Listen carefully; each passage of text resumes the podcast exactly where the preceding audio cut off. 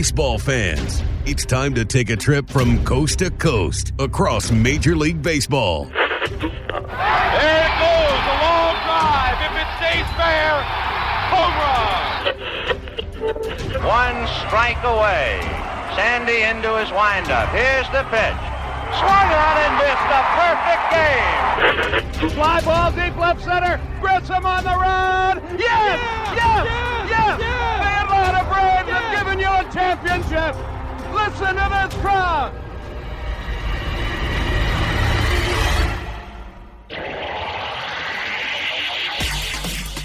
Braves and baseball talk straight from the diamond.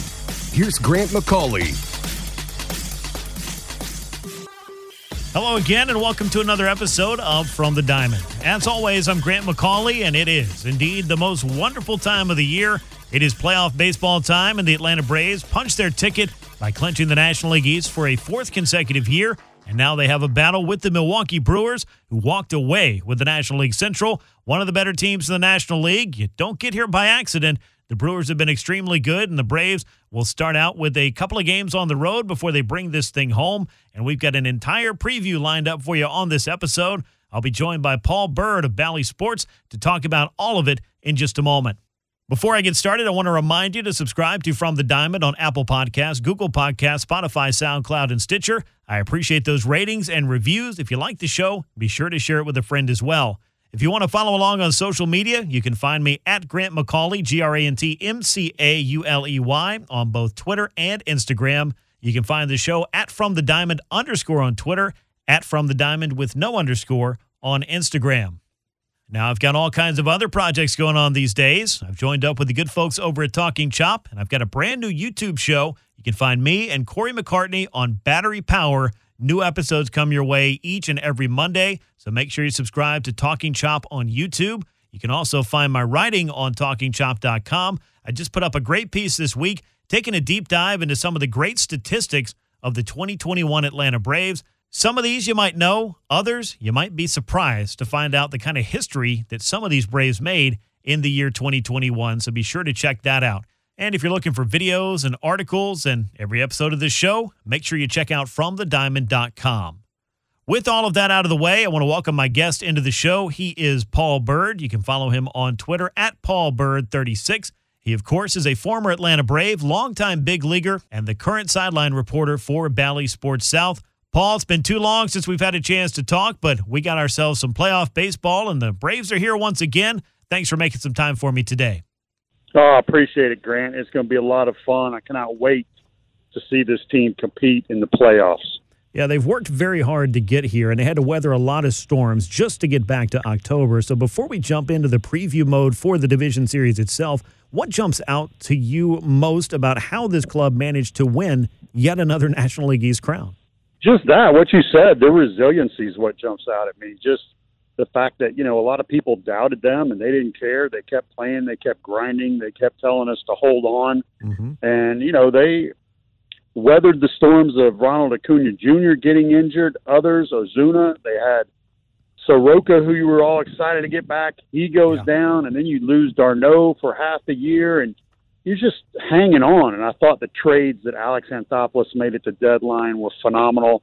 And I thought that gave the team a boost. And the next thing you know, they're battling, they're competing, they're gamers, and they win the division. It's a magical year. It certainly was improbable, I think, of the Braves' four division titles. This one probably much more so than the first three. But as we get into the National League Division Series and begin our preview here, I want to start with the starters. And we're going to see some great pitching matchups in the first three games of this series. The Brewers may have the Cy Young Award winner in Corbin Burnes on their staff. He's backed up by Brandon Woodruff and Freddie Peralta. Very good starting three. Braves going to counter with proven October veteran Charlie Morton, a red hot Max Fried, a young gun named Ian Anderson who pulled a pretty good Steve Avery impression last October. This was your job in the big leagues for a long time, Paul. What do you see when you size up these starting pitching matchups? Yeah, I mean, it's, gosh, really, really great matchups is what I see. Great mm-hmm. pitching duels. And you usually have that, you know, in October because to get there, you have to have great pitching. So you usually see that. But, you know, Charlie Morton, electric, man, looking forward to seeing him throw that curveball. His season turned around after a little mechanical adjustment. He's an ace, experience. and then Fried, 174 ERA, second half, lowest in all of baseball coming at you. And then Ian Anderson with the 1970s beard. I can't wait to see him throw again after one year of experience. Best changeup in the game, in my opinion. Um, interesting. I don't want to make any promises here, uh, but the Brewers hitters struggle with curveballs, breaking balls. They do not hit that particularly well, and we got two of the best in the game from the right and the left side, Morton and Fried. So that'll be good. Burnes is tough, as you know, mm-hmm. as you said, Cy Young Award contending pitcher, and he's um only bad start was against Atlanta. So could that be in the back of his head? We'll see. I don't know. And then you know Woodruff and Peralta also very very good, but I got to give the edge to the Braves pen.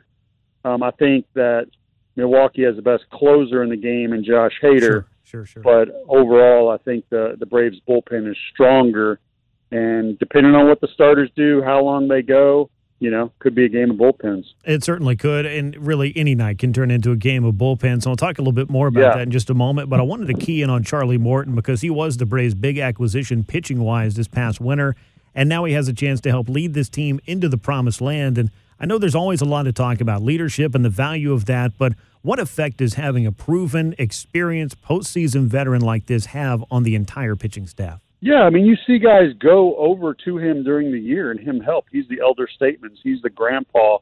You know, baseball is the only game where you're old when you're 37. Sure. You know, and they're like, how's this guy still here? So when you get somebody like that and, and you have people going over to him, you know, that's that's a big honor, and he's deserved that. And you know, you got guys like Fried and even Ian Anderson, who even though they're younger, um, they also have playoff experience too, mm-hmm. so they know what it's like. So you know that's very very important when it comes down to it because the crowd cheers and boos with every pitch. Like every strike and every ball they either erupt or they boo. It's nothing like the regular season. When you haven't experienced that you don't really know what you're going to get. And both Fried and Ian Anderson have experienced that and they know how to calm themselves down. And then having somebody like Charlie Morton who's even been to and won a World Series becomes even more valuable as you hopefully proceed.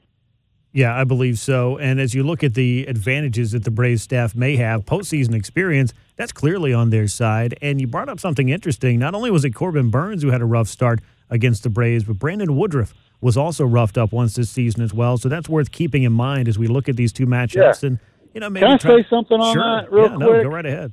Dansby Swanson, who just set a record for shortstops in Atlanta with home runs, is hitting A, probably.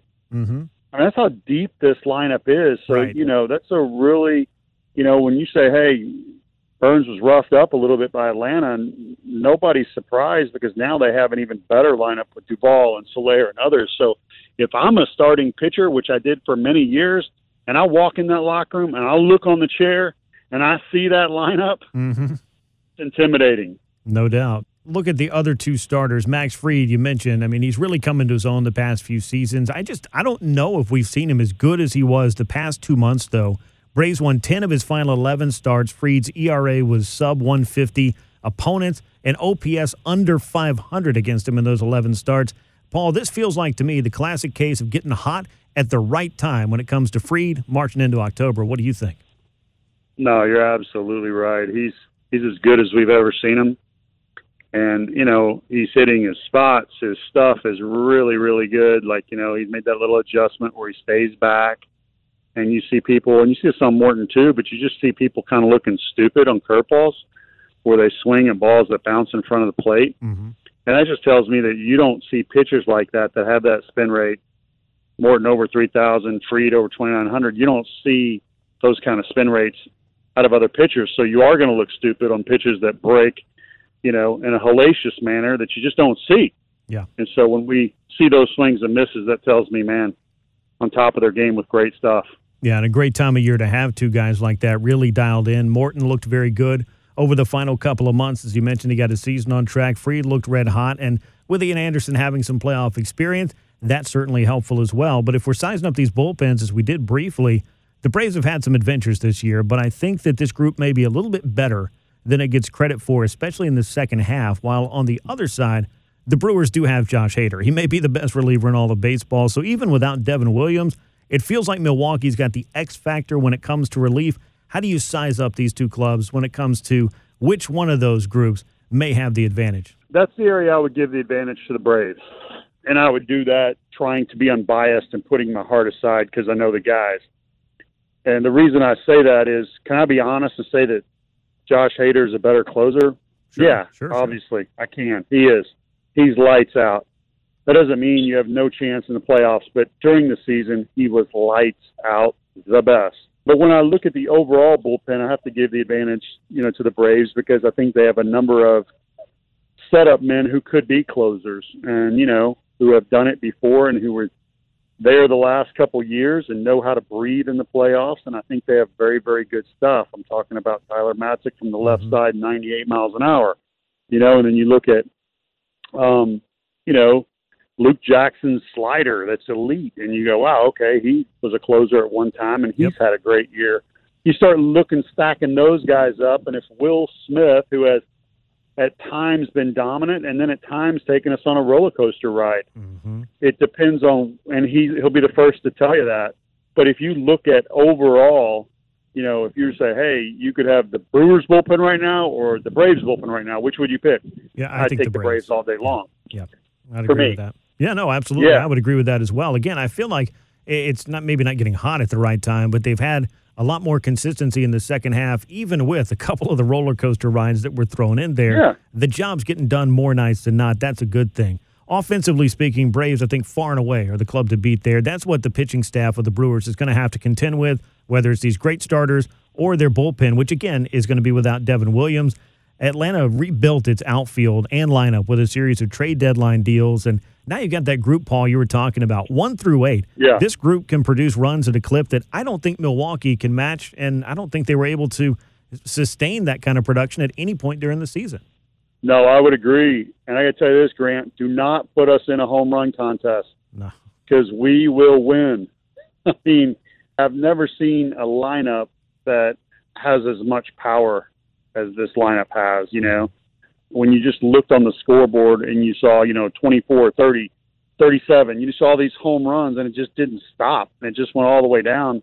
And, you know, you factored in that d'Arnaud was out and you go, wow, mm-hmm. and he's a good hitting catcher, you know, has been, has been working through that injury and he's back, I think. So when you see that, I go, man, this lineup's very complete. And normally, good pitching beats good hitting, but this is a lineup that you can't make a mistake to because they can leave the yard at any time. Yeah, it's going to keep you in an awful lot of games. We talked about all those trades that happened at the deadline. I think it was great personally to see Adam Duvall walk through the door. He closed out a Yeah. career year leading the National League in RBI. What do you think his return meant to this Braves club, particularly as they were grappling with trying to find ways to make up for the loss of Ronald Acuna Jr.? Oh my gosh, I have been such an Adam Duvall fan for years, and and you know we were both from Louisville, Kentucky, so Mhm. I would get a lot of flack for that. But I'm like, no, I know he doesn't hit 350, but he's really really good. And anytime you've left him in a lineup, he has done that. Yeah. He's hit a lot of home runs. He's gotten a lot of RBI, and you can look it up in Cincinnati. So he's, you know, been fantastic. Again, you just know that he's going to strike out, and he's not going to hit 350, but he's clutch. And so when he walked in the door, I mean, it was like home. You know, he's Yeah. home, Absolutely. and everybody in that clubhouse responded, and the Braves fans went nuts. You know, like, and then the, the fans were mad at Alex Anthopoulos for letting him go. You know, it's hilarious right. the way everybody gets, and um, you know, but it just felt really good. And then I, I have to tip my cap to Alex for all the other trades because I think that added to, okay, nobody's run away with the division yet. We got this thing. And um, then they started winning after going on a win loss record streak of consecutive win losses. They all of a sudden reeled a bunch of wins off. And I was like, man, this team's back and very, very dangerous if we can get to the playoffs. And they did. Yeah, good time of year to be dangerous. I want to throw a stat at you that I did some research on because I just had to know when it came to Adam Duvall. 113 RBI was tops in the National League. Everybody sees that. But when I looked across that stat line for him, 117 hits, Paul. He is the third Yeah. man in baseball history to have a season with 110 or more RBI and fewer than 120 hits. It's just flat out something that does not happen very often. Jason Giambi did it in 2006. The only other man in baseball history to do it, Negro League Hall of Famer Turkey Stearnes in 1927. That's how uncommon the season Adam Duvall just put together truly is when you look at all of baseball history. You did some research. Wow, that's really, really impressive. Yeah, we would joke like, okay, nobody's on base, so he's not going to get a hit. And then it would be like somebody's on second, like, okay, he's, you know, his average just went up like 300 points. Yeah. So it was pretty hilarious. But, you know, I'll call that clutch, and I'm glad he's on our side. Well, the return of Adam Duvall was just one part of what Alex Anthopoulos was doing at the trade deadline as he brought over a slew of quality sluggers to try to make up for some of the things that weren't happening in the Braves lineup. Jorge Soler came over from Kansas City. He looked reinvigorated. Eddie Rosario from Cleveland. He's healthy and productive now at a great time, and we're all hoping, I think, for a great big Jocktober from Joc Pederson. Have you ever seen a deadline where it seems like every single deal a club makes pays some kind of dividend? Because I, I can't remember too many times the club has made this many trades in that short amount of time. Yeah, I, I have not, and I've been with you know a lot of different teams, and I've broadcast for a number of years, and I've never seen something done like this. And let me say something about that trade. Mhm. It didn't cost the Braves a ton. Yeah. You know, and Alex Jackson, but I mean, it didn't cost the Braves a ton. They didn't have to give up, you know, their one, two, or three prospect, and that was pretty phenomenal. What Alex did, and when Joc Pederson walked in that locker room, you know, coaches will say that he changed us Mm-hmm. because he walked in and he was so goofy and you know Cali and happy-go-lucky and just changed the culture a little bit. wasn't so stiff. And then we talked about Duvall, and then you grabbed Soler, who was hurt in Kansas City, and I called my guy with Kansas City, uh, one of their top scouts, who I'm really good friends with, and he said, "Don't let the slow motor fool you." Mm-hmm. You know, he's not going to be like Acuna cartwheeling over the dugout or anything. He's nice and easy and slow. He goes, man, big heart, loves the game. He's going to come through. And he said, that's a great pickup for you. And I was like, when he's hitting under 200, he's like, no, no, no, he was hurt. He's going to be great. So Wow. things like that that worked out. And then, you know, Rosario coming over has been phenomenal. Mm-hmm. I called my guys in Cleveland and they said, you know, he's struggling and, you know, he was hurt. And they said, you know, just being honest here, they're like, don't don't expect too much. Wow. And he comes over and is unreal. And I think what you're seeing is players changed by culture. Mm-hmm. Players coming in and also loving to be in that clubhouse with Brian Snitker, other players, and everybody added a little bit. You know, they brought a little bit of something to the table, but they walked into a culture that was very fun to be part of. You know, guys laugh, they have fun, they work really hard, and it it feels really good in that locker room. And I think that he got healthy, and again, the Braves are in it, and you saw a totally different player. So I think what you're seeing is the culture of the Atlanta Braves, the coaching staff, the type of people that they get. And I think that those guys fit in off the field just as well as they fit in on the field. And that's been another difference maker. Yeah, it's a big difference maker. The Braves got the kind of players that they needed, and those players have really stepped up and been able to deliver exactly what Atlanta was looking for, offensively speaking, in particular, when it comes to those outfielders. Now, it's not just the outfield that's carrying the Braves, of course. I think it was the infield that really carried the Braves all year long. And the guy that really grew up right in front of our eyes was Austin Riley. He went from being a talented but unproven commodity into a guy who's going to be gathering some MVP votes, down ballot or otherwise. And Paul, I know you've covered him for years, just like I have. You've talked to him to him throughout the season. Tell me about what elevated Austin Riley from a question mark back in spring training to a cornerstone for the franchise as we sit here right now. Yeah, you know, I got to give credit to Austin Riley. He checks so many boxes. He's humble. He's a superstar. He's very athletic. He's very strong. And, you know, another box I got to check is he's a good listener. He has worked mm-hmm. with Kevin Seitzer. He's worked with Chipper Jones. Mm-hmm. He's learned to approach. He went and visited Pujols. And, you know, when you start to learn a little bit from everybody and then start to apply those things, all of a sudden I say, man, this guy has got, you know, what it takes to be, as you said, the cornerstone for a long time. He's just an incredible young talent who came into his own by learning plate discipline, being able to track a slider after seeing them over and over again.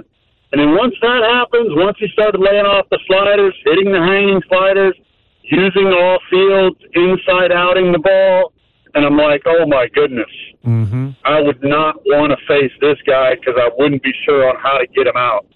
And um, he is fantastic, and I really wish he got more MVP consideration because without him, the Atlanta Braves are not going to the playoffs. Yeah, I wholeheartedly agree. That's something I posted on Twitter just not long ago. And it's not just about, hey, who's the clear winner? Let's go ahead and talk them up because they're the only MVP candidate. I, I still think it's important to have those discussions so that people's good seasons, in the case of Austin Riley, a career year, just kind of gets the recognition that it should, whether or not he's the runaway favorite for the MVP. But I think he's got a compelling case to finish somewhere in the top 10 on that ballot. We'll see how all that plays out.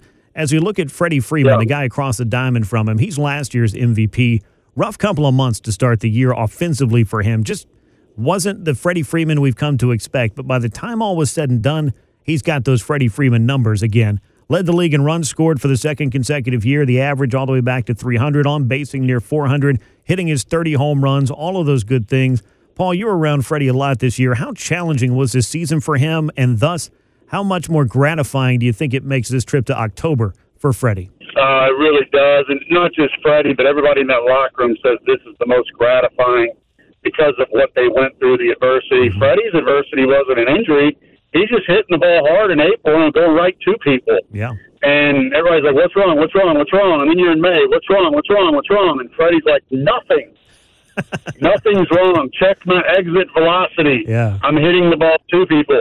Credit to Freddie Freeman, Kevin Seitzer, Brian Snitker for not asking him to change or Yeah. do something different. Because sometimes in this game you can panic and try different things, and he just continued to do what he always did. Didn't change anything, and as the pendulum swung, you couldn't get him out, and the numbers again are where they need to be. So this is a big, a big deal for him, and it's a big lesson in baseball too about how to not change and know when to make a change and when to stay the same. Yeah, I think Freddie's done a great job of that. Overcorrecting could have been pretty easy, pretty tempting for a lot of players, a lot of people, regardless of if you're playing baseball or not. If something's not going the way that you're used to it going, and you used to be very good at that thing, and in fact, you feel like you are still very good at that thing, you might try something uh, completely different to just try to get back to the results you were. But uh, Freddie Freeman staying the course and uh, managing to get right back to doing the things that we're accustomed to seeing is a big part of why the Braves find themselves in October. Now, Paul, you know, as I know, as everyone listening to this podcast knows, that Freddie's a free agent this winter. Uh, what's your level of concern or confidence toward getting that deal done where he'll remain in a Braves uniform for a long time to come? Um, I wish I had the answer to that, so I don't want to make any false predictions here. Sure, but sure. The, the Braves have to sign Freddie Freeman. I mean, they have to. He's their Chipper Jones. He's their organizational guy that um, you know deserves what comes his way, and, and he means as much in that locker room as he does out on the field. And I think that the only way he doesn't come back to Atlanta is if he himself wants to play on the West Coast because that's where he's from, and that's the only thing that worries me uh, this off season. But you know, Atlanta is his home. He's been here, and he's the guy that didn't go anywhere else before and was so committed to this organization. And he loves playing for Brian Snitker, and you know. I can't imagine Freddie Freeman taking the field in another uniform. That would be horrifying to me. Yeah, no, that's not something I'd want to think about. And it's just been interesting to watch throughout his career as he came up playing alongside Chipper Jones that first couple of years. And it just seemed to become ingrained in Freddie Freeman's just overall demeanor and his just his identity, if you will, as a big leaguer, that he wanted to be an Atlanta Brave, not just for the time that he was going to be as far as just coming up and establishing yourself, but this is the place he wanted to play. One long term deal got done. He sat through that rebuild. That can't have been an awful lot of fun when it comes to not being able to win on a regular basis. But now this club is winning. Freddie's a big reason why, and I agree with you. The Braves, the onus is on Alex Anthopoulos and company to get this deal done and bring Freddie Freeman back for a very, very long time. Inside that infield, along with Austin Riley, along with Freddie Freeman, we look all over the diamond, I think, for difference makers this postseason. Ozzy Albies with a really big year, and both he and Dansby Swanson have already had some postseason heroics, some postseason moments.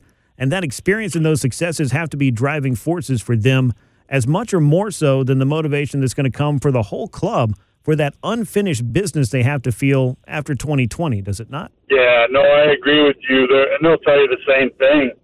We have some unfinished business. Joc Pederson came over, and, you know, it really hurt when he said they had us. Mm-hmm. They had us last year. Like, we had to pull out some plays, and some crazy stuff had to happen to go our way for us to get to the World Series. And, um, appreciated the compliment, but it hurts, you know, because you're like, yeah, we had the Dodgers beat, and they won it all, and that just doesn't sit well with you. And so, I think the Atlanta Braves fans are ready. I know they're ready. Mm-hmm. Another thing Pederson said is how loud it gets at Truist in the playoffs and just in regular games. And so I think the fans are going to be loud. I think the Braves got a legitimate chance and they have unfinished business and that chip on their shoulder, and that, that means something. Yeah, you put all those things together. You've got a very motivated Braves club that has been really having to play some pretty good baseball just to have this opportunity again. And I looked at uh, the series against the Phillies, Paul, where the Braves clinched the division in such an emphatic style by sweeping away the Phillies. That to me felt like a tune up for the postseason and has the Braves ready and where they need to be in the right headspace to go attack a Brewers club that's going to be extremely tough beginning with two games on the road. Uh, let me ask you this as we wrap things up here. As you look at this series, I said Braves in four. I don't know if that might be just a, a little bit more adventurous than you want to be, but what's your prediction for the National League Division Series between Milwaukee and Atlanta? No, I would agree with you. I, I think you're right. Braves in four. The only team I thought that was better than the Braves was the Dodgers. Yeah. And they just looked better. Like, okay, this is a better team the pitchers they were running out there. You know, they have this all world team, and what that means is, for me, anything can happen in the playoffs. And I think the Braves are a much better team now. They're clicking late. I think they are better than the Brewers. Don't care what the overall record says. At this point in time, right now, I believe they are better than the Brewers. And so I think you're spot on with that pick. Baseball is a crazy game. Anything can happen. No guarantees but it's my favorite time of year. It is the most wonderful time of the year. All respects to Christmas because I'm looking forward to that as well. But when it comes to being a baseball fan and baseball men like we are, this is the most wonderful time of the year. Paul, I appreciate you making all this time. I enjoy it as always, getting a chance to chat with you, talk Braves and everything else. And I'm looking forward to seeing you and the crew doing the playoff coverage and everything you can as the Braves try to win their way through October. Thanks so much, Grant. Love your show. Keep up the great work. My thanks as always to Paul Byrd for making some time for me. As you heard, he's all over the place. He was in and out of the car, but still gave me some good time and some good insight on the Braves and the Brewers as they get set to battle it out in the National League Division Series. Once again, make sure you subscribe to From the Diamond on Apple Podcasts, Google Podcasts, Spotify, SoundCloud, and Stitcher. Leave those ratings and reviews. Please share the show with a friend if you'd be so kind. You can find me on social media at Grant McAuley on both Instagram and Twitter. And you can find the show at From the Diamond underscore on Twitter, at From the Diamond on Instagram. Be sure you check out Battery Power. That's coming your way every single Monday. That's the brand new YouTube show from Talking Chop. Myself and Corey McCartney will be bringing you all the great Braves coverage with new episodes every Monday and special content coming your way for the National League Division Series and the Major League Baseball postseason. So, again, make sure you subscribe to Talking Chop on YouTube and enable those alerts to get every episode of the show. If you want to keep up with every single thing I have to offer you, whether it's videos or articles or every episode of this show, make sure you check out FromTheDiamond.com for everything. So it is that time. Playoff baseball is upon us. The Braves and Brewers getting set to clash in the National League Division Series, and I'll be breaking it all down right here on From the Diamond. That's a wrap on this episode. For Paul Byrd, I'm Grant McAuley. We will catch you next time. So long, everyone.